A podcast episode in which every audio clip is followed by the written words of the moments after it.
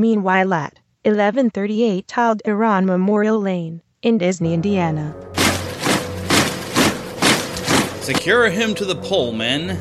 Tightly. Oh, not so rough, guys. Yeah, we are a Disney podcast after all. The Death Star plans are not in the main computer. You'd better find them, wherever they are. If Scott or Tracy, the high muckety mucks of Disney, Indiana, found out about our plans, we're finished. No, I promise I didn't take them, if that's what this is about. Nope. You, Lost Boy Jesse, are charged with giving Tony Pascal credit for hosting Friends of the Magic 2014, a mistake that was repeated by my wife unknowingly. Oh, come on. It was just one teeny mistake. I didn't expect an Imperial firing squad. No one expects the Imperial firing squad. However, before I have you shot, Paul Barry never told you what happened to your father. He didn't need to tell me anything. My dad's just fine. Hi, Dad. No. I am your techno retro dad. That's impossible. You're not that much older than me. The implication is just. Well, that's disgusting. Okay, I'm kidding. Uh, but I'm still going to have you shot. This deal keeps getting worse all the time. Ready, men? Take aim. Stop! Holding him is dangerous. If word of this gets out, it could generate sympathy for the rebellion, and Scott and Tracy will sick Mortis on you, and he's a veteran. It would be unfortunate if I had to leave a garrison here. Very well, release him. Jeez. I had their weapons set for stun. It's not like I'd actually kill him. Yeah? Well, how about the time you threatened to freeze me in carbonite? You take the fun out of everything. You two won't even let me blow up a planet. Thanks, Heather. It's a good thing the secondary shields were up. Yeah, you almost weren't a part of the Neverland podcast number 39.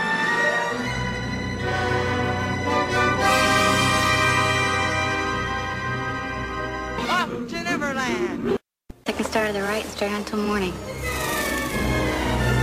Neverland.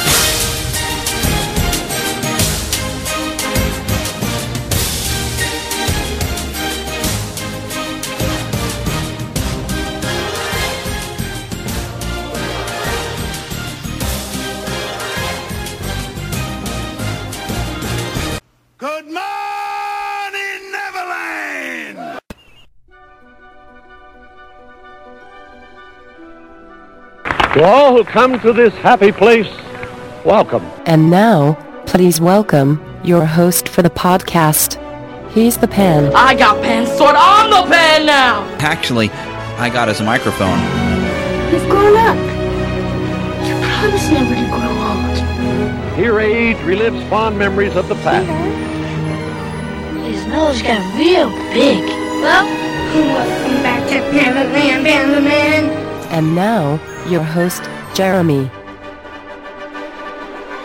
All right, Neverlanders, it is that time again. It is time to pull your pixie out of your pocket and give her a couple shakes gently. Now, you know that you don't want to make a pixie mad. They're uh, they can be troublesome, problematic, a little mischievous. But give her a couple of shakes, get a little bit of that that pixie dust on you, and heck, give a little bit of the pixie dust to your friends nearby, and we will all fly off here to Neverland. We have a jam-packed show here for you this week. I mean, my goodness, uh, uh, if you're a Star Wars fan, you're going to have a ball this week.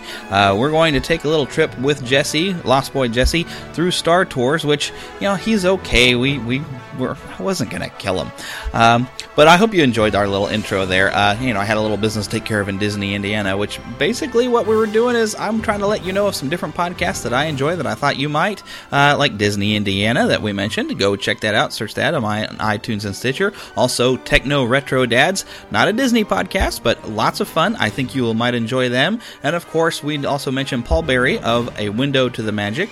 If you search for WTTM or Window to the Magic on iTunes and Stitcher, uh, these are just some recommended podcasts. They're ones that I enjoy, and I figure if you're enjoying my show, you will probably enjoy their show as well. In fact, we have a couple of guests today that uh, we like to call them our cousin. Uh, cousin podcast because they're also uh, Neverlanders as well as being Skywalkers. We have Richard and Sarah from Skywalking Through Neverland. They're a Disney podcast. It is also a Star Wars podcast. It is a fan podcast. It is a lot about fandom and uh, a lot of what binds us all together as fans, as they like to say. Uh, so we've got so much fun and everything packed into this show that we really just got to get rolling with it because uh, we're even going to take a trip with Jesse on Star Tours. So uh, may the force be with us and let's go for it. One's for you, Marv. All right, a little bit of news here. Uh, mainly, we're just going to cross over a couple of quick topics that are of note this week. This week, we saw the passing of Richard Attenborough, uh, well known uh, for directing a lot of different uh, movies. Also, uh, to me, he's always going to be best known for Jurassic Park, playing John Hammond.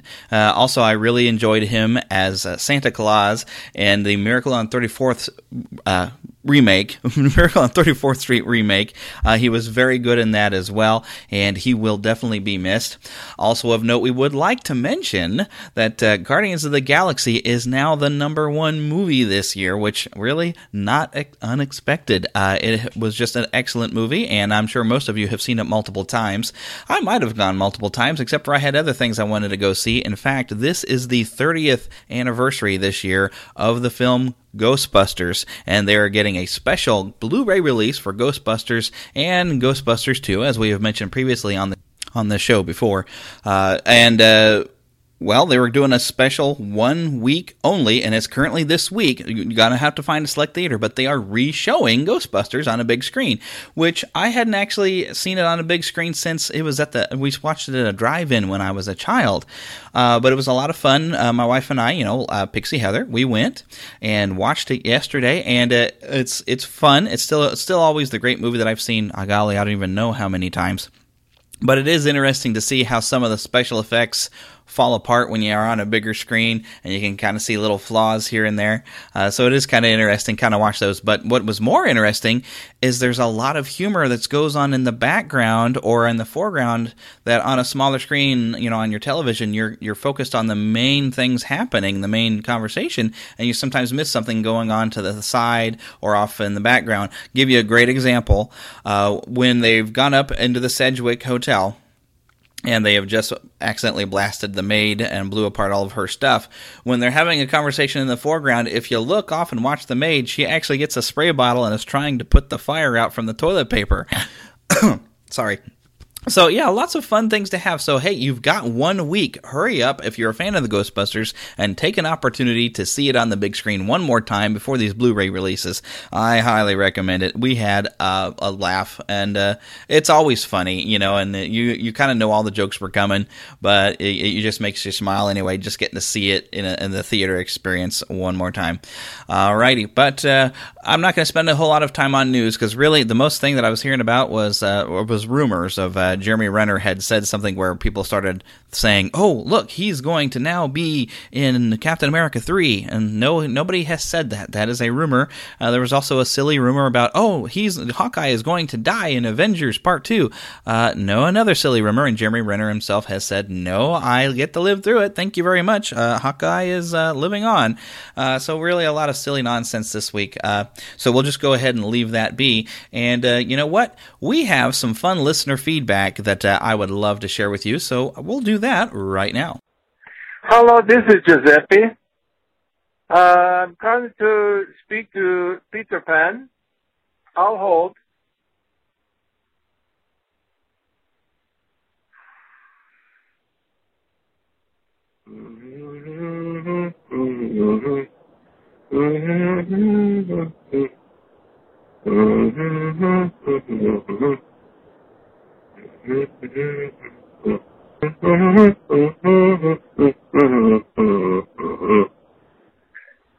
Well, uh, this is still Giuseppe, holding for Peter Pan. Uh, I'll call back later. Bye bye.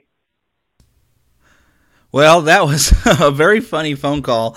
Uh, I, I after I'd, I'd gotten that one, I thought, well, maybe somebody, maybe Giuseppe here, he got confused, and so I redid the message to say, well, this is just a voicemail. You won't actually speak with me. So I don't know if he was just being silly with us, because uh, I did enjoy him humming some Disney tunes to us. So I, I thought that was fun. So I went ahead and shared it, and I just kind of hoped. I was talking to Heather, so well, I hope Giuseppe calls back because he wanted to share something with us, and indeed he did call back, and he shared this with us. Hello, the Neverland Podcast. This is Giuseppe again. How are you? How's everyone doing? I wanted to give you a trip report. Um, I ran the marathon on Friday at Disneyland. I know everyone was supposed to run the 5K, but I ran the marathon. Let me explain. I was running the 5K. I wanted to make better time, so I got in a taxi cab, and it took me much farther and he let me out because I did not have any money. And I kept, I was running back in the 5K. I fell in love with Snow White. She was so beautiful. No seven dwarfs, but she did have a husband. Uh, he did not take too kindly to my advances on Snow White, so I kept running. He was a very good runner, by the way, uh, much better than me. I tried to catch another cab and the end of the story is I did run a marathon, and I'm calling you from the Disney jail right now.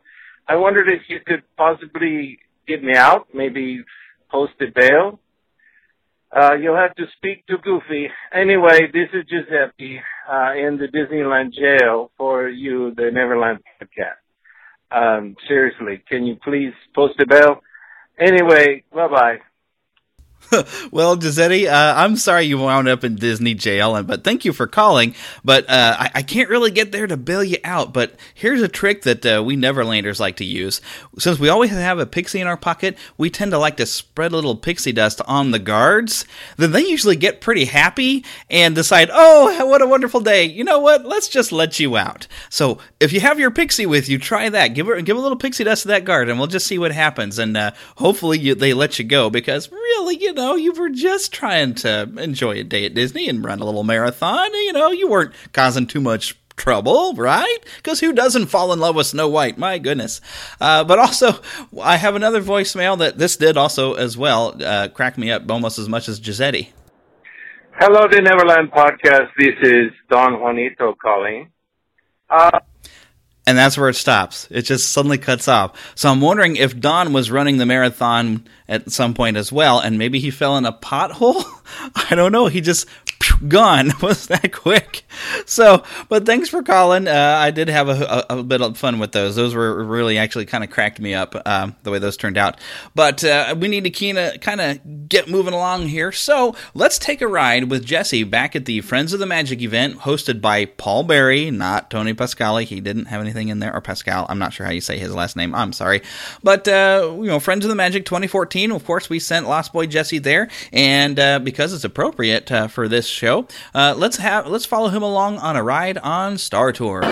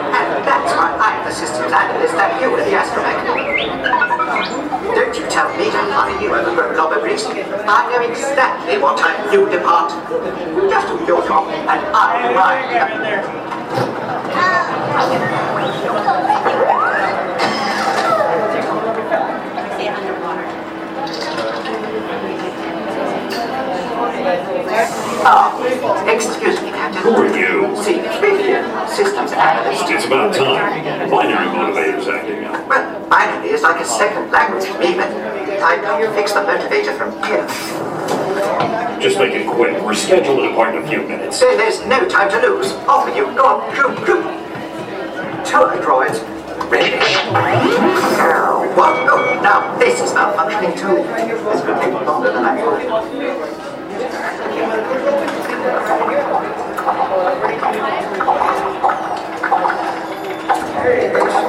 We're scheduled in minutes.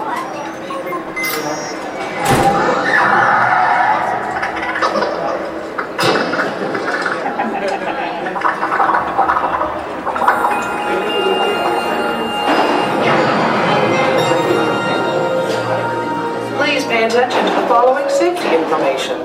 When the automatic doors have opened, please proceed directly across the ramp into the cabin. Continue to move all the way across your aisle, filling in every available seat. Galactic regulations require that all carry-on items be safely stowed beneath your seats. To fasten your restraint, use the yellow strap to pull the belt out from the right side of the seat and snap the belt into the buckle on your left. For your safety, remain seated throughout your flight with your restraints securely fastened. And please watch your children. Para su seguridad, permanezcan sentados con el cinturón de seguridad ajustado y cuiden a los pequeñitos. Do not put on your flight glasses until instructed to do so by a crew member. One final reminder, smoking and photography are never permitted on any Star Tours flight. If you have any questions, don't hesitate to ask a Star Tours agent. You'll be boarding in just a few moments. Thank you.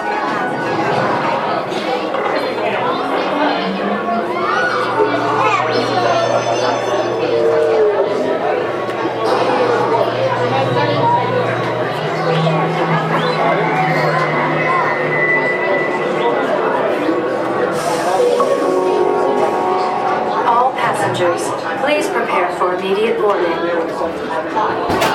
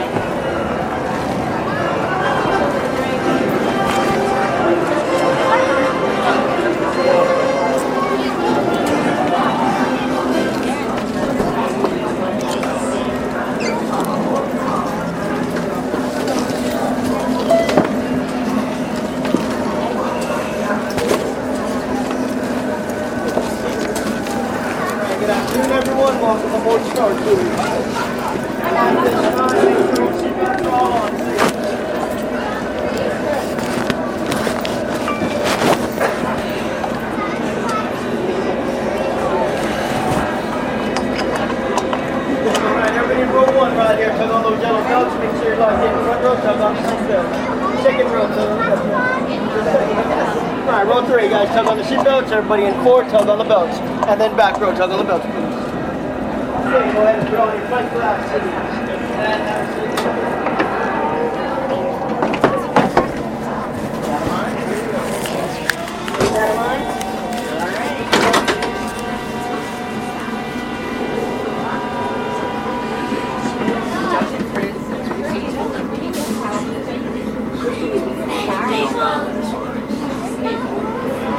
Star Tours 1401, you are cleared for departure. Initiate takeoff sequence. What? Auto takeoff sequence initiated. R2-D2, what's going on here? We are not ready for takeoff. The captain isn't on board yet.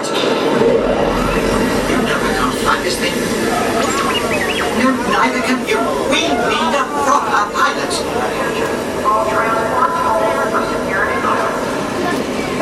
Stormtroopers will be deactivated for sure.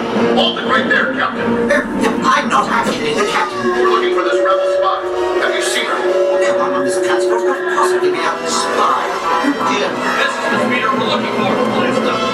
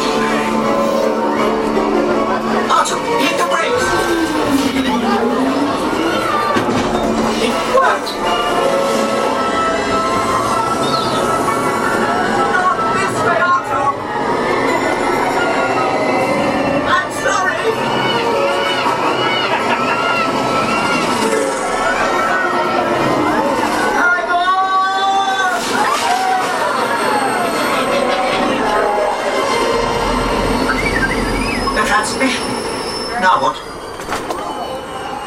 It is Admiral Ackbar. By now you know that our Star Speeder is carrying an agent vital to our rebel cause. The spy? Precisely. Deliver her safely to the rendezvous point I am transmitting to your R2 unit. Good luck, and may the Force be with you. R2D2, what are you saying? This is madness!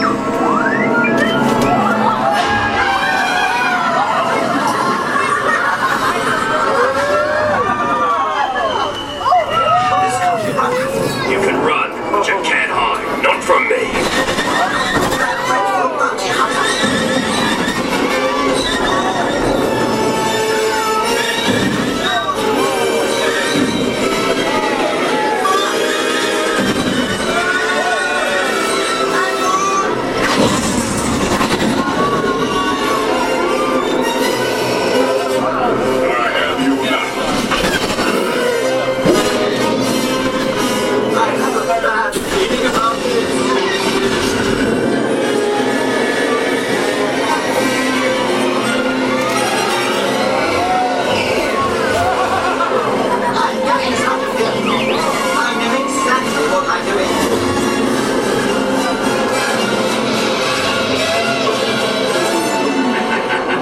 Say goodbye, rebel spy. Sonic bomb! No! Stop, R2! Now, get us out of here!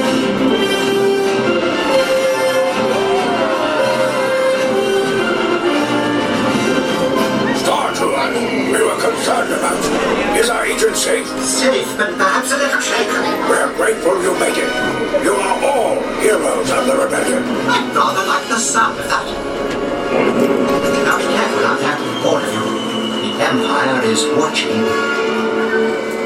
Pardon me, but how do we get back to a Star Tours terminal? Please remain seated until the captain has opened the exit doors. You may then unlatch your safety restraints by pressing the release button on your left. Make sure you have all your personal belongings as you exit. Thank you for flying Star Tours. Goodbye.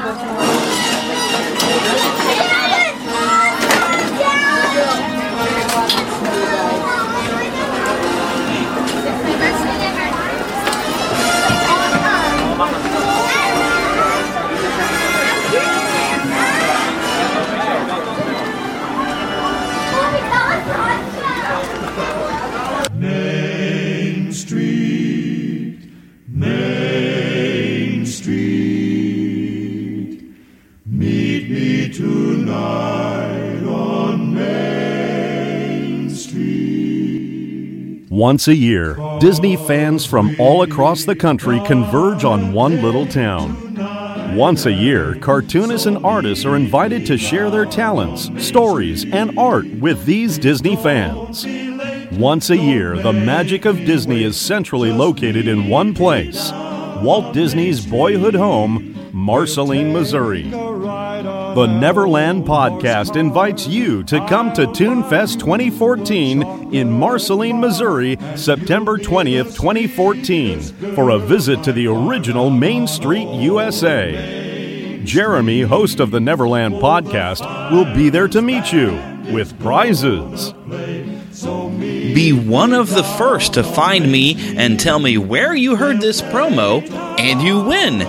It's kind of like Where's Waldo, only with a bit of Disney magic thrown in. He could be watching the parade, shopping for classic Disney items in the antique shops, exploring the Walt Disney Hometown Museum, listening to a cartoonist at the community center, visiting Walt's Dreaming Tree, or eating something. I'll be the guy in the Neverland Podcast t shirt stuffing his face. Small town festivals have some of the best food. Kettle corn. Mmm. For full details, visit www.neverlandpodcast.com or www.toonfest.net. If you're planning to make a trip to Marceline, Missouri on September 20th, Jeremy would love to meet you. The parade begins on Main Street at 10 a.m. Central Time. Don't miss it.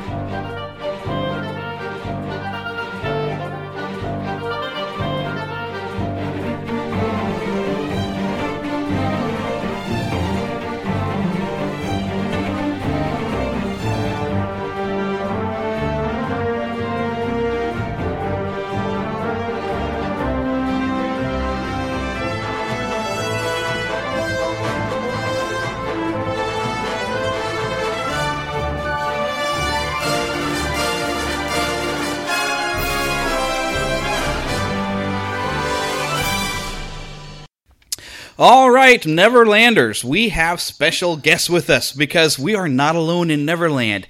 Have you ever looked up into the sky, or maybe when you're flying with your pixie, and noticed there are people skywalking around in Neverland and wondered, who are these people and what is skywalking anyway? Well, they're the people from Skywalking Through Neverland, and their names are Sarah and Richard, and they are here. Hooray! Hey, hey, hey. Hi, everyone. Hey, hey, Skywalkers. Hey, hey, Skywalkers, and hey, hey, Neverlanders, all my lost boys and pixies out there. Which the pixies should get along real well with you, Sarah, because your online name is Jedi Tink.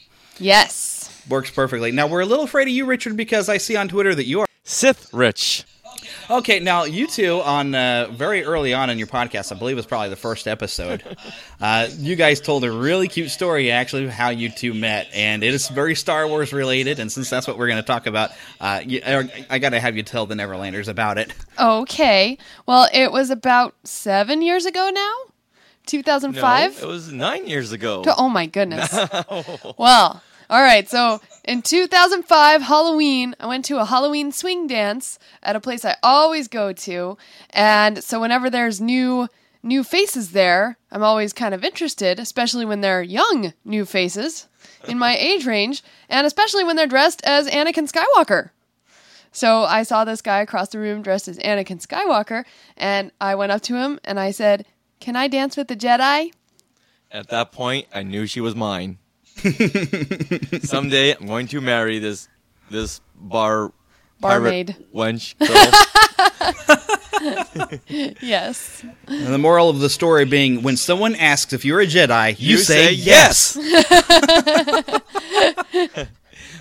But I thought that was a very cute story when you told us, like, "Oh, it's even Star Wars." This, it's, it's just on, it's just awesome on so many levels. Well, 'cause when, you So- when I go out as Anakin, most people outside of conventions and cosplaying will say, "Oh, you're Luke Skywalker." nope. Yeah. No. So the fact that Sarah calling me a Jedi, I knew who she. I knew she knew who I was. Right. And we we talked a little bit about Star Wars that night. Hmm And we went to Disneyland for our, our Valentine's Day. You know, it wasn't first Valentine's until I Day. saw you three months later. Right, well, yeah, that's true. Because you never returned to that dance club Nah, then for came a the while. holidays and I was busy. Yeah, that's true. And three months later, I came back and I saw Sarah over there, but she wasn't wearing her barmaid outfit anymore. What was I wearing? A very nice outfit. Good answer. just the barmaid outfit just kind of showed off your barmaids. I know. Oh my! Hey, family show, family show. I know, I know. Oh my goodness! So, uh, other than the movies themselves, what would be like a favorite Star Wars memory? I, you know, I'm thinking like Star Wars related because that would be a really good Star Wars memory. But you have any other memories associated with Star Wars that Oh, always kind of pops up? I have 37 years full of Star Wars memories. but one that comes to mind is on March the 8th of 2008 when I knew that was the day I was going to propose to Sarah. Aw. And I lured her down to the Japanese gardens here in Long Beach, California, where, as we're going through the gardens, out pops Mary Poppins and Bert from Mary Poppins, and that's Sarah's favorite movie other than Star Wars. who sang her a a nice personalized jolly holiday ditty. Yes. Ah. And then we sat down on a bench. I got got down on, on one knee and proposed. Only I forgot the ring. but who's always there to save the day? R2. Oh, cool. And then R2 comes rolling out from behind the bushes with Sarah's engagement ring. Oh, you definitely outdid me. and that's my favorite Yeah. Star Wars memory. That's a very good oh. one. My proposal was was lame compared to that. My wife was uh, uh, she teaches biology at school, but while uh, before she was at the school, she worked at a local state park and she was doing programs for the campers. You know, the nature programs they do if you ever go camping. And uh, so I usually I would just kind of show up, kind of being supportive because I was that kind of guy, you know. And uh, so she goes and she asks for questions, and so I just pop up and say, "Well, I've got one. How would you like to marry me?" Oh, It wasn't much, but no, that's she cute. stayed. Out of left Cute field. Unexpected. Yeah. Well, it wasn't that unexpected. She had already picked out an engagement ring and knew I was going for it. So You're a smart man. Never ever pick out a girl's jewelry. Let them do it. Exactly. Yes. Jewelry and clothes and shoes It's true. Very and true. wine. Yeah. Always let them do it. well, and always let me choose my own Star Wars memory. Exactly. Yeah, that was a good segue. See, I was segging. I, It's like, wait a minute, did I just force a memory on you? no, no, no, you didn't at all. Oh, I, that was no. a segue. Yes, We I need- guess we need it- Rob Dillinger to create a segue alert. Yes. Exactly. well, my favorite Star Wars memory, I, I was thinking about it, and there's many, of course, from when I was 10 to now, but I, I think Star Wars Celebration 6 in uh, Orlando. When was that? 2012? 2012. 2012. It seemed like my whole It was two years ago this weekend. Oh my. Really? Yeah. Oh, yay. Well, it seemed like my whole life had been like just leading up to this moment of of you know I had Richard by my side and you know we we were we were together in a whole big Star Wars like group you know just just meeting all these people who were all just so in tune with us and it was amazing and awesome and I had made my Jedi Tink costume and and that was getting rave reviews. And so just meeting all the people plus the Jedi Tink plus plus then going to Disney World right after that for the, on the same vacation it just it, Star Wars and Disney it just seemed like my whole life was like oh leading up to this awesome moment. Fandom Yeah, um, I'd say my Star Wars best memory is actually more linked to Richard's memory in that uh, before my wife and I actually even started dating, it's it's kind of this funny story. It, it would make a great romantic comedy. Uh, we had been kind of best friends for a long time, and all of our friends kept asking us, "Well, what's the story with you two? And we were like, "I don't know," because I had already had asked her out once, and she had turned me down. oh you're in the friend zone I was in the friend zone, and I thought that's where I belonged. Little did I know that after she had had friended me off, she thought, "Why did I do that?" uh, So no, nobody was saying anything. But uh, we went and we stood in line though for Star Wars Episode One together, which to me was like awesome. It's like, oh my gosh, she actually wants to go and watch a Star Wars movie with me and stand in line. So, aw. and actually, even thanks to her, we've uh, got a bunch of we've got a poster for every Star Wars movie, and I'm actually sitting right next to a very large Darth Vader because she is a huge Star Wars fan too. So yay! nice Oddly enough, we're sitting right next to a six foot Darth Vader ourselves. Where, where are you located? Where do you live? Kansas City, Missouri, right where Walt Disney had his first failed studio Laugh-O-Gram. oh. Oh, I can definitely add into the saying how your wife can get comments and cosplay. Uh, actually, the I think it was the first Halloween we had to, together back when we first got married. Uh, there was uh, some people I had met at my workplace that uh, his church was doing like this big concert slash Halloween party thing, and actually had some bands in there playing, and it had a co- costume contest. And I showed up, and I thought I was being creative because I had I put on a Spider Man suit that had kind of ripped a little bit because I, it was it was a size too small for me, and so I put on some jeans and kind of put on a bit of a, a zip up kind of a hoodie type of thing, and had a uh, an old style camera and some glasses on, and so I actually was transitioning between Peter Parker and Spider Man. I was that that midway thing, and they and so. I kind of got in on the costume contest, and uh, they were going to pick two finalists. And of the other finalists was my wife. Now, my wife is six foot tall, oh and she had a full Viking style, kind of uh, very leggy, showy, kind of uh, you know nice little Valkyrie headdress. And I let her borrow my sword from the Renaissance Festival. It's wooden, but it still looks cool. So we were actually the two finalists for the costume contest, but because she looked a lot hotter as a Valkyrie than I did as a uh, as a Peter Parker slash Spider Man, that uh, she won handily. So. wow So I understand that when you have your wife in cosplay and everybody's paying attention to her, and you're like, "What about me?" So- Richard likes that Yeah. anonymity. yeah, I love that she gets the attention. I get just to hang back. Get to hide. Well, I'm an extrovert, so I like attention. Well, I'm an extrovert too, but time and place. yeah, time and place. I've learned to balance because my wife is very introverted, so I have to learn to balance things so I don't make her nuts. Mhm. So that still means I get in trouble a lot, though. Well, I've, I've had 30 some odd years of going to conventions, just dressing up, and people taking pictures and, and stuff. So now it's Sarah's turn. there you go. Passing Okay. the lightsaber. So, why is it you think these movies have remained culturally relevant for all of these years? Because they're awesome. Well, that's a good answer. well, I have I have more of a intelligent answer. Well, awesome is great. No, no, no. It's basic. It's right down to the core. It is. It is. I agree. I agree. But Edit. No, but I just want to say that I, I think. Have you ever read Jeremy uh, Star Wars: The Magic of Myth? Uh, no, but I think I probably know what they studied up on. I did take a, uh, a class in high school that was uh, mythology and legend, and we went through the hero's journey. Is that where Mhm. we're going? Ki- yeah, yeah. Basically, this this book, when I read it, just really opened my eyes because it not only does it evaluate how Star Wars is the Joseph Campbell's hero cycle, how it falls, Mhm. how it follows that exactly, but it also all the designs, all the the helmet designs and the the blaster designs and even the costume designs are based in something real, something tangible, some reality. And so I think that coupled with the fact that it's it follows the Joseph Ham- Campbell's I can't say that the Joseph Campbell's hero cycle uh, makes it a modern myth, and therefore it, it's something that's going to stay with our culture always. Yeah. I would definitely agree with that. In fact, my uh, my teacher in that class actually prepare, prepared a program that he had in the evening and invited uh, you know parents, teachers, whatever to come, and he actually showed clips from Star Wars following the hero's journey throughout the uh, trilogy. It was so cool. Nice.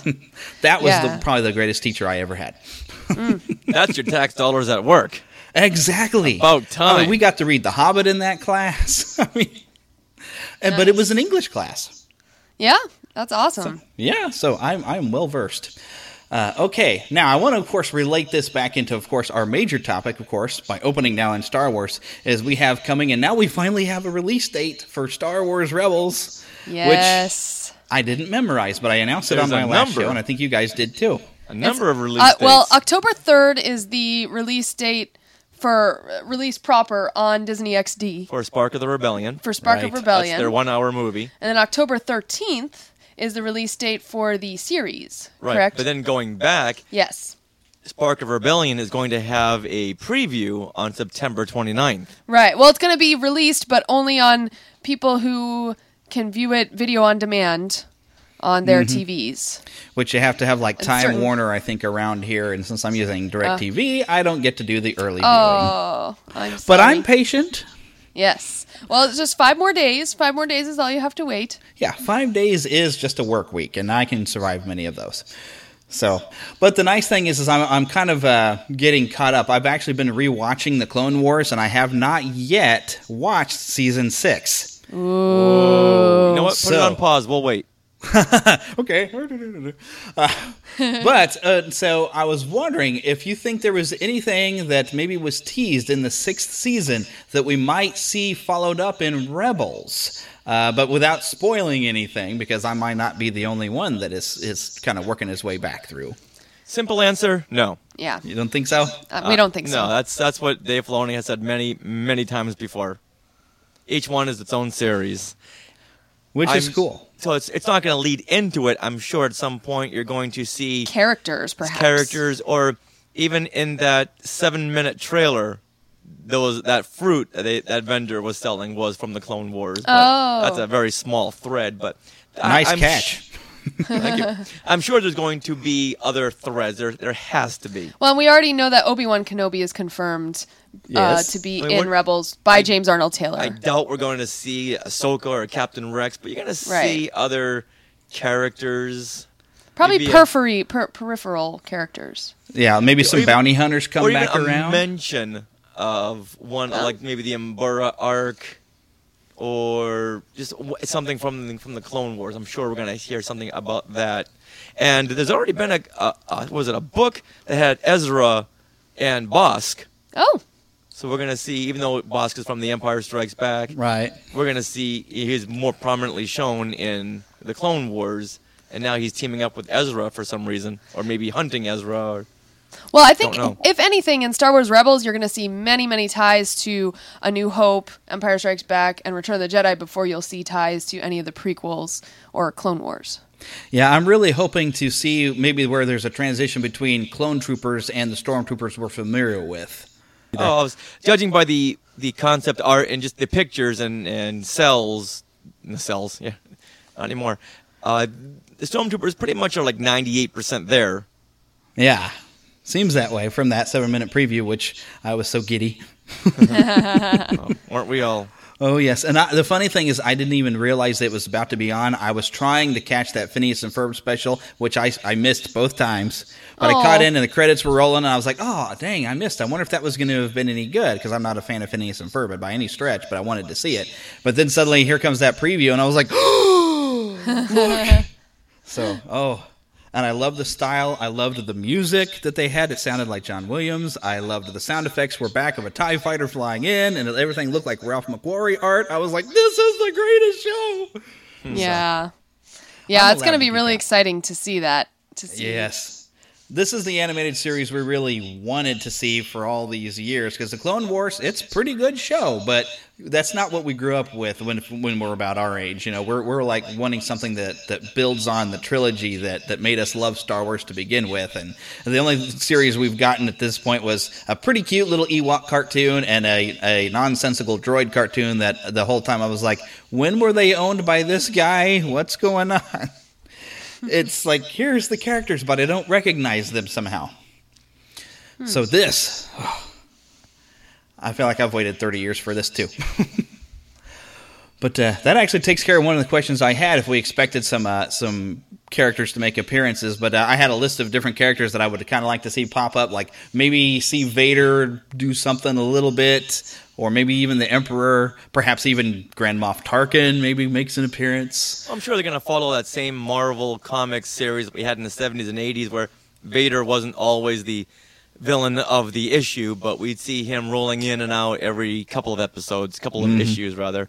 And I'm sure we're going to see him uh, a couple times a season, just maybe giving the Inquisitor some direction or him having to take action into his own hands. I hope we don't see too much of him because this is not really his story. Right. Yeah. And I don't want them to overuse him. Right. And I would like to see Tarkin. I don't want to see the Emperor just because in Star Wars we never saw the Emperor. That's I- He was in his in his uh, throne room or wherever he was, and just being guarded by himself. Yeah. And I wasn't really. I didn't. I don't really think until Return of the Jedi where he had to come out and talk to Vader one on one that he did. I I think he was very very secluded up until that point. Yeah, it seemed that way. He was sitting around, and if you uh, if you've seen the Robot Chicken, he was sitting around like ordering lunch over the phone and yelling at Darth Vader over the phone for letting the Death Star get blown by, blown up by a farm boy. Yeah. Yeah, don't think that's going to be in episode seven at all, or even the Rebel series. Or you, you never know. Probably you never know. not. It'd be funny if they worked that in there somehow. They just said, "Oh, it's canon now. Accept it." Yeah, exactly. and something else I'm actually hoping for is I'd like to see a little bit more of Boba Fett's development because we've seen him as a little boy, and uh, I would like to see him maybe as a teenager as he's slowly beginning to earn that reputation. If they just take a little side trip with Boba Fett, I'd be happy. Yeah, Boba Fett and Boba Darth Fett? Where? and Darth Maul. I really want to know. Ooh. Maybe I said Well, too much. wait a minute. Well, I Oh. did see Darth Maul come back as a weird spider guy, and Oh, to me it seemed the Okay, silliest depends idea. on where you are in the Clone Wars. I, I don't want to say too much. Yeah, uh, I well, I did see that part of. I don't remember what season it is, but uh, I know there is a gap in the Clone Wars that I didn't see because we we shut off our cable and uh, we were trying to save money, and so I missed probably one or two seasons somewhere in the middle. But I don't remember what seasons they were, which is why I started. You know, let's just watch from the beginning because it'll be great. Yeah, I, I really well. The cat's kind of out of the bag now, so I really want to see Darth Maul. Yeah, That would be a great bridge between the prequels and this era. Mm-hmm. I still want to know what happened to Ahsoka, but I'm pretty sure that popped up in like season five or six from what I've heard. So I will wait. Keep watching. She opens Yeah. up a cupcake stand on Oradon. oh, I'm sorry. Once again, I ruined it. Oh I'm no, sorry. spoilers! Didn't you just have a nice long discussion about that about the techno retro dads? Which, by the way, I'm completely with you on the back of the Phantom Menace soundtrack. I remember when I bought that, I read that and I was like, no! And then I had it with me over at a, a community college that I was at, and my friends would be like, oh, cool, the Phantom Menace soundtracks. What's on it? And I would say, don't look at the back. They should have. And back in 1983, when they released the Star the Return of the Jedi action figures, they actually blurred out the two Ewoks, Wow. Logray and Chief Chirpa, because they didn't want people to know too soon what the Ewoks looked like. So Well, that's that what they was should have done with these. Exactly. Well, it could have been worse. Uh, Philip loves to uh, complain about this story he has that when before he had gotten to see Empire Strikes Back, his cousin had actually, you know, had just came back from the movie, ran over to his house or whatever, and said, "Oh my gosh, Darth Vader is Luke's father," and ruined the whole thing. Oh. Yeah, I think as kids, you just you just don't know better. You're just so excited. Yeah, it's kind of like you, Santa Claus isn't real. Hey, hey, hey, hey, No. There You know. may be children edit, listening. edit, edit, edit. edit. Uh, well, you know, I accidentally spoiled something for myself. Speaking of, once again, my, my friend Philip. Santa Claus? And- hmm? exactly. But uh, uh, Nice I going, had, Sarah. Uh, nice going, exactly. But now she's going to say there's no Easter bunny. Hey, hey, come on, come on. No need to be silly now. I am the Easter Bunny. Oh, well, I need more eggs. trying to make an egg salad. Okay. Anyways, but anyways, uh, all right. My mother, I think, thought Empire Strikes Back was too dark, and so she wouldn't let me watch it. So I'd watch the first one over and over again, all over. It was on HBO or whatever. Uh, but so she didn't let me watch it. So what I did is I found the book at the school library and I read the book of The Empire Strikes Back. So I at least had an idea of things before I had gotten to see the movie. But uh, okay, so once again, over with my buddy Philip. Uh, his mother used to cut hair, and my mom thought, well, we'll just go over there and she can cut your hair and everything. So while I'm there getting a haircut, they uh, the rest of the family is in in the, the living room and they're watching Return of the Jedi, and I'm kind of seeing a little bit of the end. But then I get to see the conversation between Han and Leia there at the end. He's my brother, and I said, "What?" And they all looked at me like, "What? You haven't seen this?" No, I haven't even seen Empire yet. And they were like, "Oh no!" and stopped the movie and we're freaking out, like, "We just ruined the whole thing." Oh. Didn't ruin anything for me because the funny thing is, I actually saw Return of the Jedi before I saw The Empire Strikes Back, which worked out okay because I had read the book, so at least I know what the story was supposed to be. That's So- good. Well, I was introduced to it all backwards anyway. I saw Return of the Jedi first, then Empire, then Star Wars. So I never got that that pivotal moment of, uh, you know, I am your father. It was very sad. Oh, that was actually something kind of fun. With once again, I got I got stories on Philip all over the place. Uh, but his well now wife, but when they first started dating, we found out she hadn't seen any Star Wars movies. How was that So- possible? I, well, uh, we won't get into that. Uh, let's just say very sheltered family.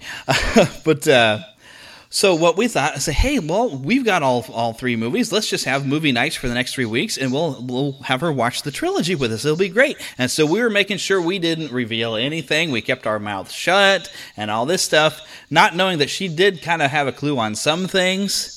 Uh, although it, it- she was kind of thinking that Leia was was Padme's mo- mother and had that backwards, but she knew about Darth Vader being Luke's father, and she she actually asked that. Oh, so that's Darth Vader. Now he's Luke's father, right? And we're all going, I don't know, is he? Trying to salvage something, but but it was kind of fun. She still had a lot of surprises that uh, she hadn't known, but it's it's really fun to watch people experience for the first time.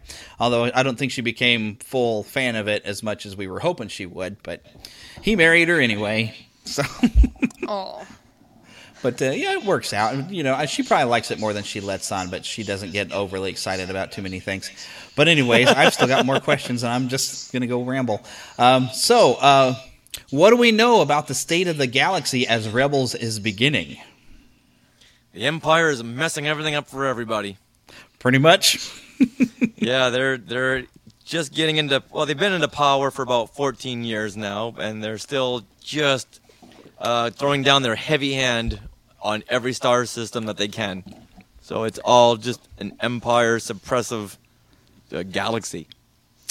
Yeah, I really liked in the seven minute preview, we finally get to see just how evil that empire was to the regular people when they're persecuting just shopkeepers. Mm-hmm. It's like, Yeah. yes, this now I understand where the, where the people's point of view of, of living under the empire, what that would be like. And I, I really hope they expand on that to show just how oppressive it was, because the most evil we really see of the empire in the first film really is when they blow up Alderaan, and you're like, oh, these people are sick, you know. But until then, they're they just okay. Well, we were told in the beginning that they're an evil empire, so we just accept that and move on. But when we see them blow up a planet, we're like, oh yeah, you you got to go down. Yeah, but as bad as that is, there you don't see anyone's faces, so it's pretty much a faceless planet. Whereas when you see them kicking around this little uh, fruit vendor, then you can put a face on who's being bullied. Right. We, we even saw a touch of this in the Star Wars Holiday Special. You know, for for better or for worse, if people like it or not, that's not the issue I'm trying to make here. But when that Imperial commander walks into Saun Dann, who's played by Art Carney, into his shop, just go, takes what he wants, puts it in his belt, and walks away. And Art Carney can't say anything. Can't say anything. Yeah. Nope. Which reminds me of an odd detail that I actually saw from my time hop from a few years ago. Uh, the only time I've actually tried to sit through the holiday special, I noticed Art Carney mentioning that in his shop he has a proton pack. So apparently his customers are Wookiees and Ghostbusters. Exactly. But of course, that was I think predating Ghostbusters, so uh, nobody would have caught that until later. But I always thought that was cool when I the one time I attempted to watch the holiday special, which Oh, you haven't you haven't watched it yet? uh, I could hardly no stomach Clone it. Wars, no holiday special. Ugh. Well, because I was taking it from one of Philip's old videotapes and I was converting it onto the computer in order to make a DVD, and I'm not even sure I made myself a copy, but I probably still have it on my computer, and maybe one day I'll try to sit through it. But I was getting nauseous; it was so bad. Well, you can't judge until you've seen it. Oh, I've seen enough, but I'll, I'll try again sometime. All All right. I, am thinking I will. Yeah. Okay, so now what do we know about the lead characters in Rebels and the actors portraying them? I haven't followed up on this as well as I probably should have because I mainly focus on a lot of Marvel type of things because I'm a comic book reader at 37 years old. So, yeah, I, I really lost count on this sort of thing.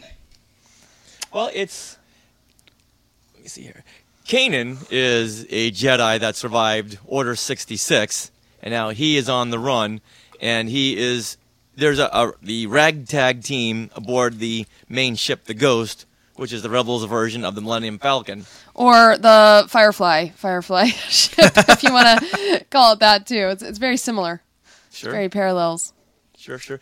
I'm gonna go with the Millennium Falcon. Yeah, Millennium Falcon, yes. And the ship is owned actually by Hera Syndulla, who is a female Twi'lek. Yes. And, And as from what we know, there's a little little backstory between Kanan and Hera. yeah, there might be some little that romance we're gonna there. see in a new novel called A New Dawn that comes out in just a few weeks.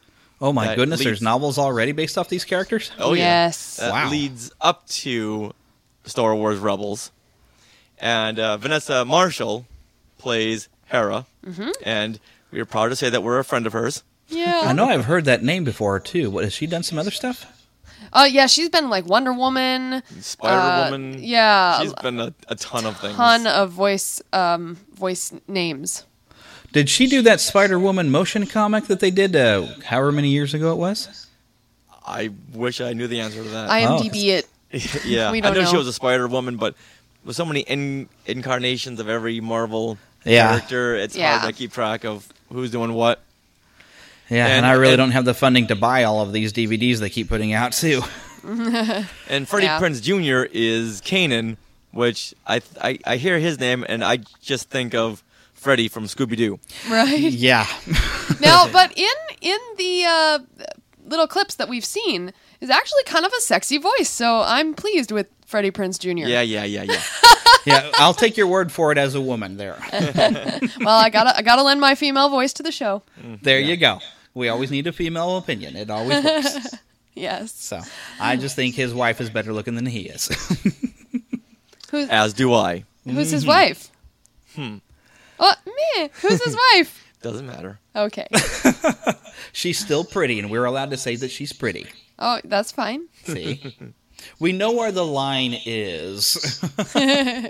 yes. So, uh, Well- so is there a character amongst us that you're most excited about?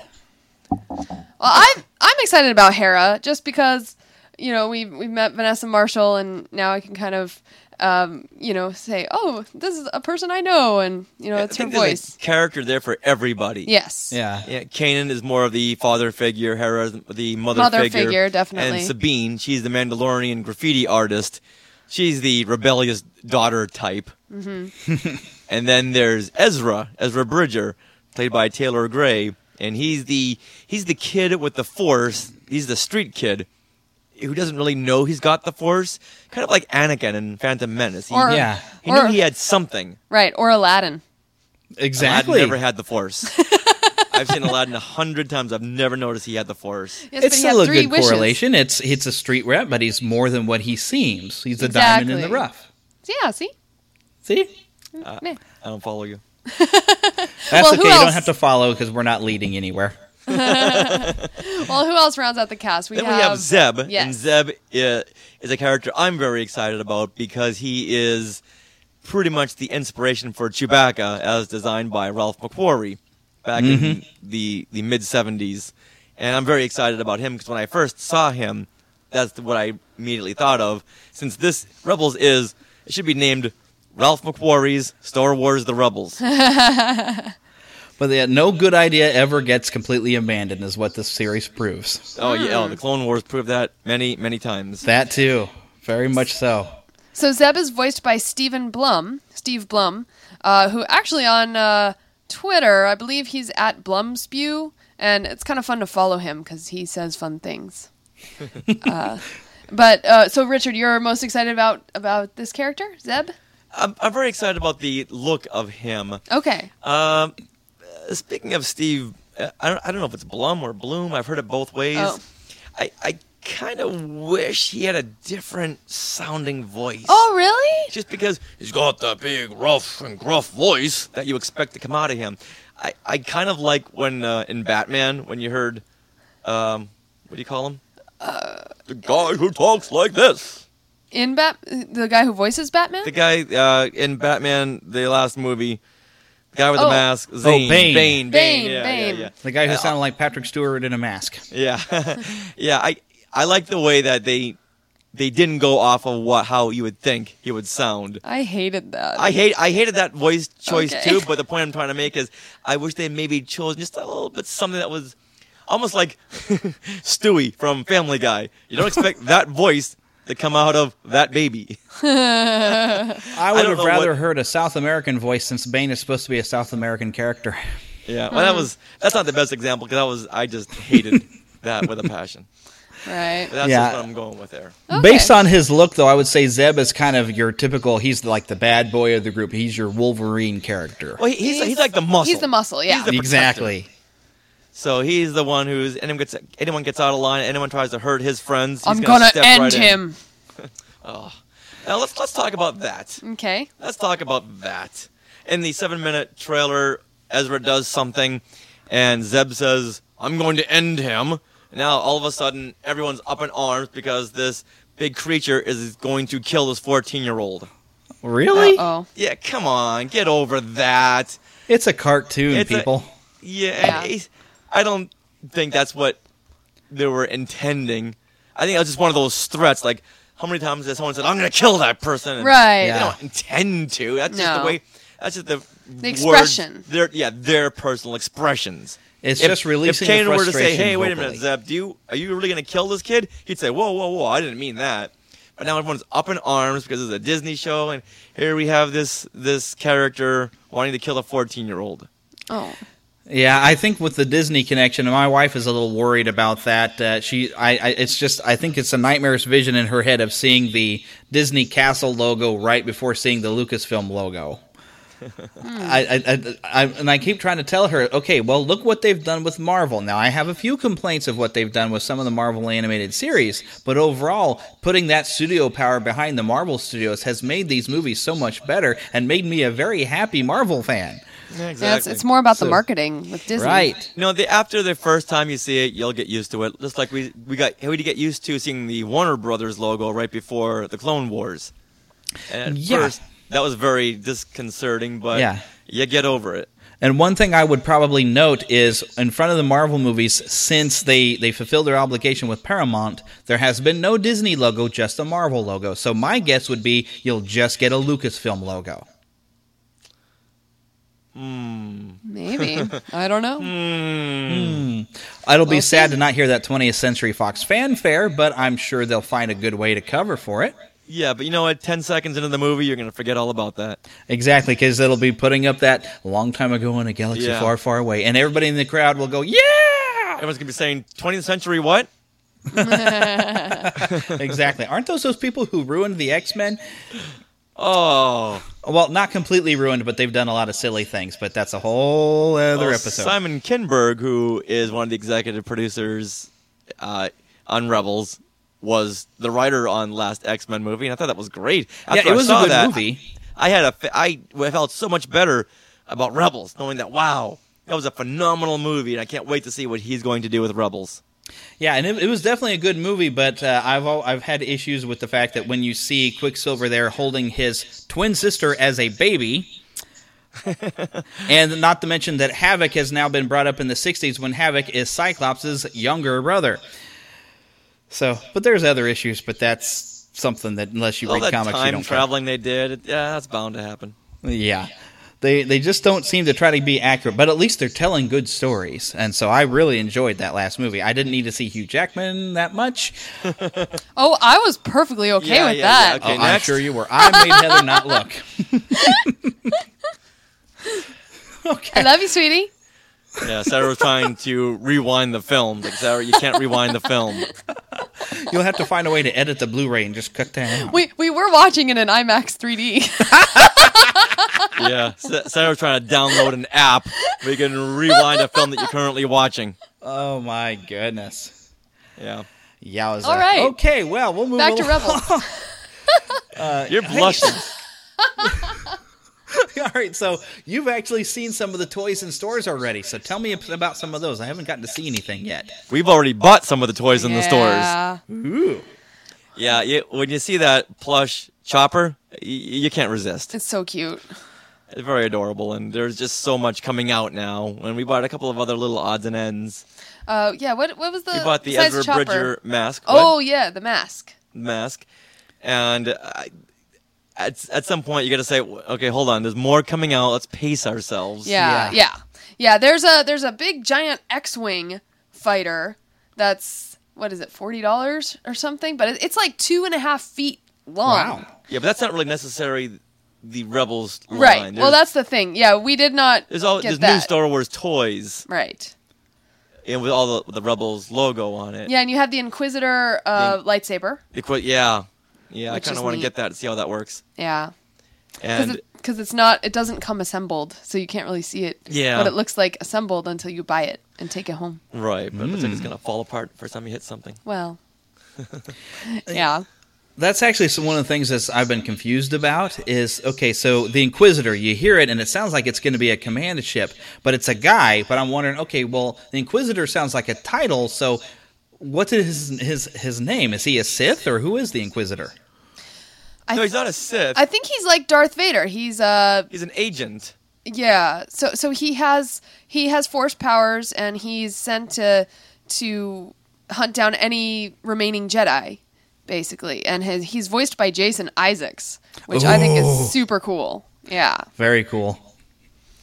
And for anyone who doesn't know who Jason Isaacs is, we'll just tell you to go watch some Harry Potter movies, uh, Yes. starting with the second one, or watch The Patriot, or uh, he's watch Sirius the... Black, right? Sirius Black? No, no, he's No, not Malfoy's Sirius dad. Black. He was uh, Malfoy's- Dr- uh, Lucius Malfoy. Lucius Malfoy. Thank you. yes, uh, he was also Getting played a pretty names. good Captain Hook in a live-action Peter Pan uh, about what 2005 was that? Oh, cool. Yeah, he made a pretty good Captain Hook.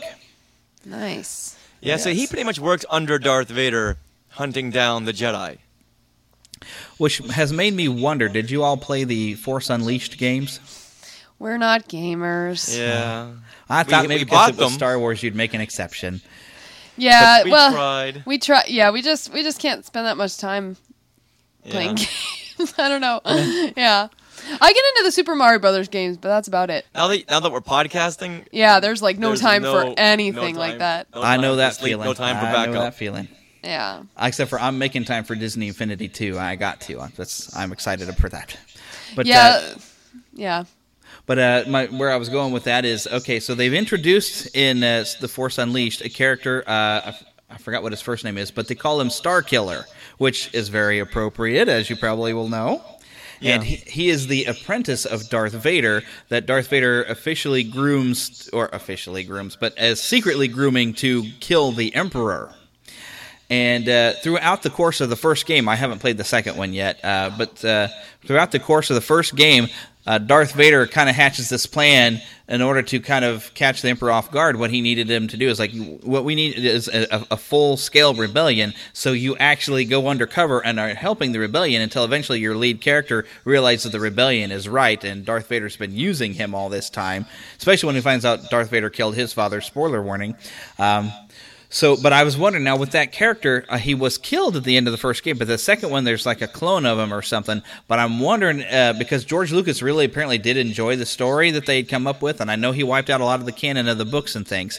But I'm wondering if they'll find a way to introduce Starkiller into Rebels. But I don't suppose you've heard anything about that possibly having, have you? Uh, no, I haven't heard a thing. I I can't see that happening. I would It love could. it though. I could, I think we're gonna stick with the Inquisitor. I just can't see them introducing Yeah. him. They already have a lot of characters to deal with. I think at this point they're more worried about everyone being able to identify with at least one or two of the characters and Yeah. fleshing out their story arcs. And I, onto a business sense, I don't know who owns the rights to Starkiller. I Hmm. don't. I don't know if Disney does. So I doubt we're gonna be seeing him.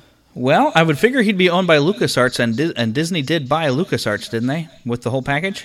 Well, they bought Star Wars, but they don't have the rights to the movies. Because they bought Lucasfilm. You're right. And uh, I know distribution rights. They just recently, uh, within the last, well, sometime this past year, they bought the distribution rights for Indiana Jones, which got a lot of people buzzing, thinking, "Well, does that mean you're going to make some?" Yeah. but the Wouldn't hold my breath. right. Yeah, the rights to Empire and Jedi don't come back up for sale until 2020. Oh. Hmm. When uh, Fox is, that's when their contract is up. So I don't know if they have the first first rights to renew or what happens at that point. But as for Star Wars: A New Hope, that's forever in Fox's possession. Hmm. So I don't know who's going who owns. I think they may have the rights where they can continue making stories and and using the char- uh, characters, but uh, in tr- yeah, I I don't know. It's one of those business things that just gets so bogged yeah. down. Wibbly wobbly, timey wimey kind of thing.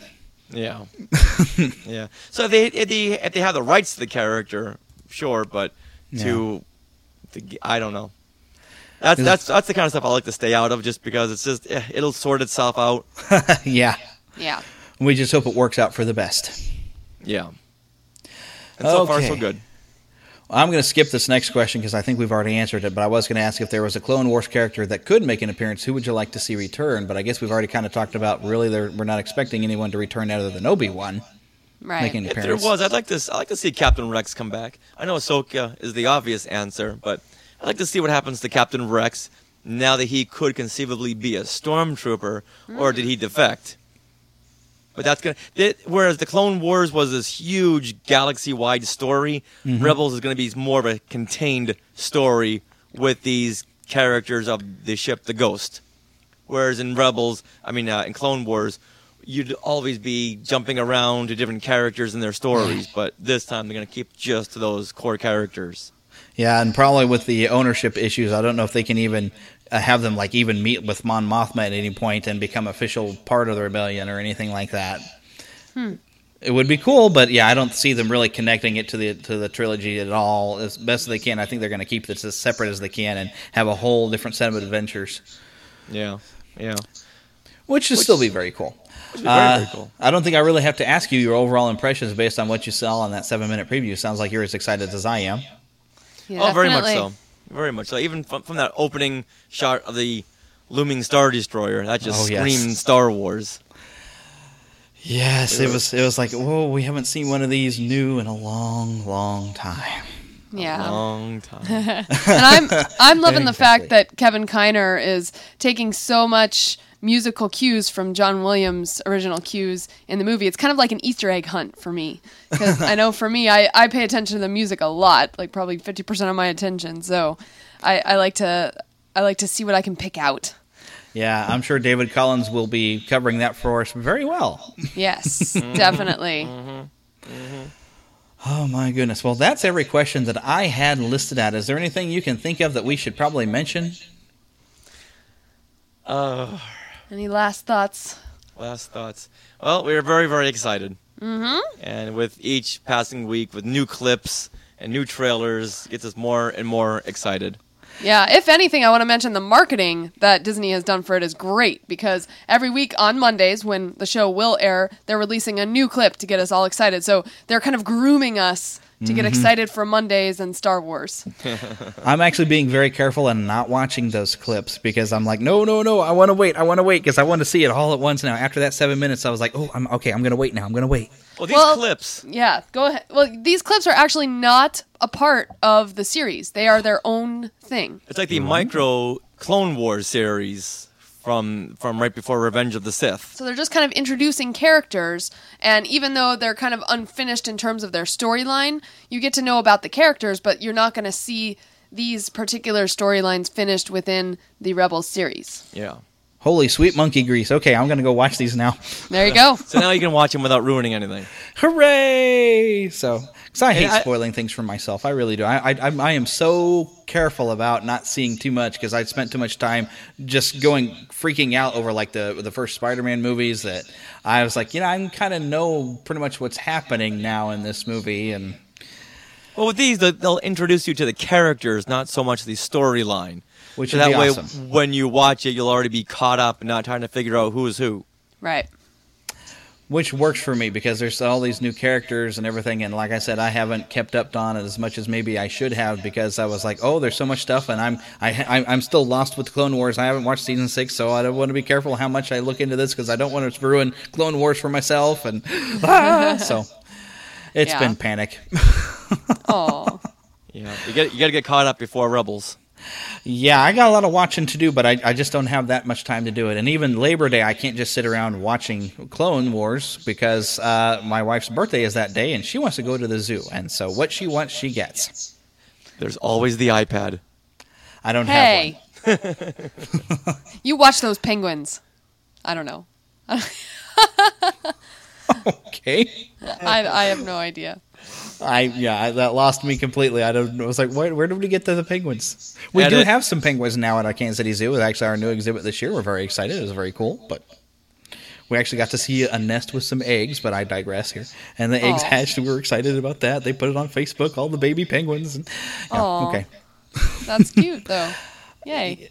Yeah, my wife has rubbed that off on me. She's kind of well, she's a biology teacher, so what do you expect? You know, she's the big Oh. animal nut, and uh, I spent so much time with her now that I've even picked up some of her habits, and uh, she managed to extract from me that turns out I am a closet bird watcher. I never realized it, but I was always watching birds and just fascinated with them so much to where now I've bought some. So there you, go. after 11 years of marriage and having been together four years before that, you start to become each other a little bit. Yeah. But okay, anyways, I digress a lot because I do that. Um, you guys can be found now if anybody's wanting to hear more from you two. Uh, it's at uh, skywalkingthrough-neverland.com, and you guys can be found on Twitter. It's Skywalking Pod, right? Yes, at Skywalking Pod, and we are on iTunes and Stitcher and YouTube as well. So yeah, the first place to go would be skywalkingthrough-neverland.com, and all the links to everything will be right there. And they can also probably find you popping up on your favorite podcast because you two are just popping up everywhere here lately. Yeah, randomly we've been asked to be on several podcasts recently, so yes. I know at least why I was doing it because I was like, oh, look, it's another Neverland show. I got to have them on sometime. But I figured Yeah. the way you must be popping around to all these other different shows, and you're going to show up even this coming week, you're going to be in multiple places at once. I did establish last week that we did leave our TARDIS behind here somewhere on Neverland, although we did have a, a few Weeping Angels apparently got on here. Hopefully they have left, but then I would like to be able to keep track of knowing exactly where they are at all times because, uh, frankly, they frighten me. So, but we did have a TARDIS, so I was thinking maybe that's what they did. They found the TARDIS I left on Neverland, and they're just taking that around and recycling the same hours of time and popping up on all these different podcasts. It makes sense. So, I have a weird, Uh. twisted logic, but it makes sense to me. I, I think we stole Hermione's time turner, actually. That's Hermione calling in right now. Yes, where's my time turner? Turner. Can't not. You got to be careful about messing with that timey wimey and seeing yourself stuff in the wibbly wobbly, non-linear fashion. Yes. So, okay, enough Doctor Who references from me. But thanks for coming on to the show, guys. You are welcome. Thank you for having us. And uh, you'll be hearing from me again. I, I, we got to definitely do a Neverland year in review and talk everything Star Wars and Marvel that has happened in the last year. So I do want to have you guys back on. Okay. And We'll we'll be here talk for to you you. later. We'll be in Neverland. Alrighty, skywalk on through. Which I still have no idea what skywalking is, but we always see you doing it. Like, how are they walking in the air like that? It's so weird. You know what? Learn how to skywalk and remember Neverland on Alderaan. And My address wings. is in Alderaan in Disney, Indiana, though. So yeah, don't land on it because I have a big space station. That would not be good. okay.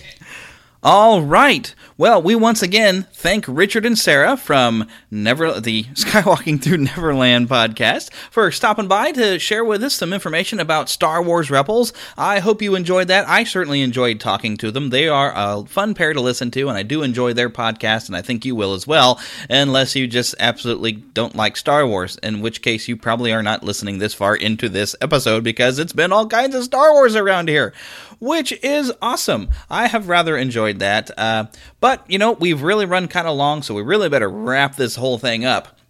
So I need to remind you all to subscribe to us and rate us on both iTunes and Stitcher. You can find links to do that right there on neverlandpodcast.com. In fact, you can even find links to follow us on Twitter at NeverlandPcast.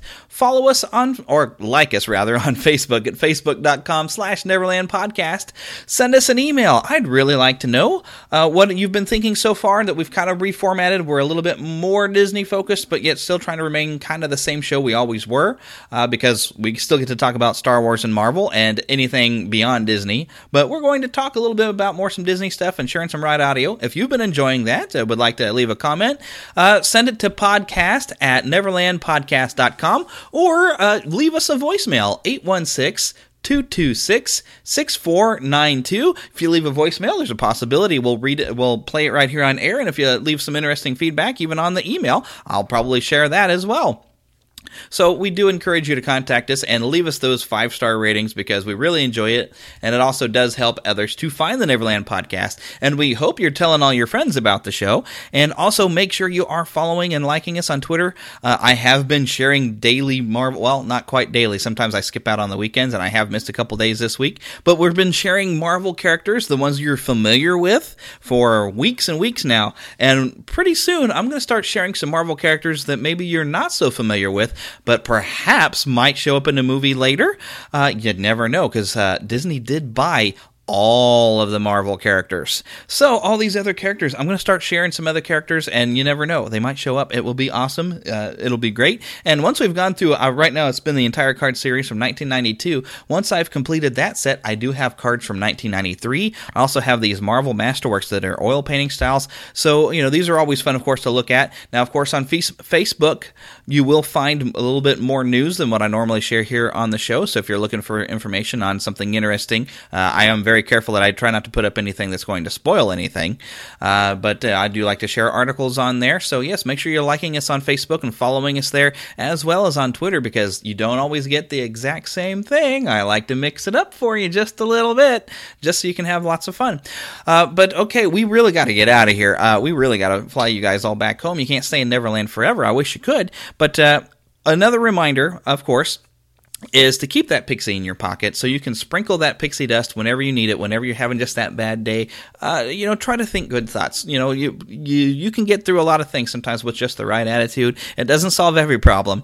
But you know sometimes looking at the problem from just a different point of view really will help. So if you can step away pixie dust yourself a little bit take a couple of deep breaths uh, and then take a look at whatever is getting in your way you know it, sometimes you might just find a solution for it and we still want to hear some stories we want to hear from you about maybe somebody who's done something cool and nice for you. It doesn't have to be big, or maybe you've done something cool and nice for somebody else that you thought just kind of made a cute story. Uh, share it. That it that is the pixie dust. So, and we want to hear stories about you sharing some pixie dust with other people. So go ahead and leave those in the voicemail and also at the podcast. And also, do not forget about September 20th. If you were planning to head out to Toonfest at Marceline, Missouri, come on out there. I'm going to be there, and uh, I'm hoping very soon I will have some people uh, that head up this program at Toonfest. Uh, I'll be talking with them on the show. I've called them. I spoke to some to some people uh, from their their main offices that run Toonfest, and also I'm In contact with some people at the, the Hometown Museum, and I hope to have them on here in the next few weeks so you can hear all about this. And if you're kind of confused about ToonFest, also once again, NeverlandPodcast.com. I have marked off a special page marked ToonFest that you can see some pictures from the 2013 ToonFest that I attended, so you can kind of get an idea of it. Also, we have updated the Friends of the Magic page to show some photos that Jesse took while he was there. So yeah, definitely you got to swing by the website. We're having a lot of fun there as well. I'm trying to put out as much fun stuff as I possibly can, uh, mainly just for you guys because uh, I love y'all and you know, and God bless, of course, as we sign off here. And I want y'all to have a good time and to I'm trying to spread a little pixie dust here myself. So until we see you next week, y'all have a, just an awesome week. All right, and uh, well, you know what? May the force be with you. And uh, as my friends over at Skywalking Through Neverland like to say, Neverland on Alderaan.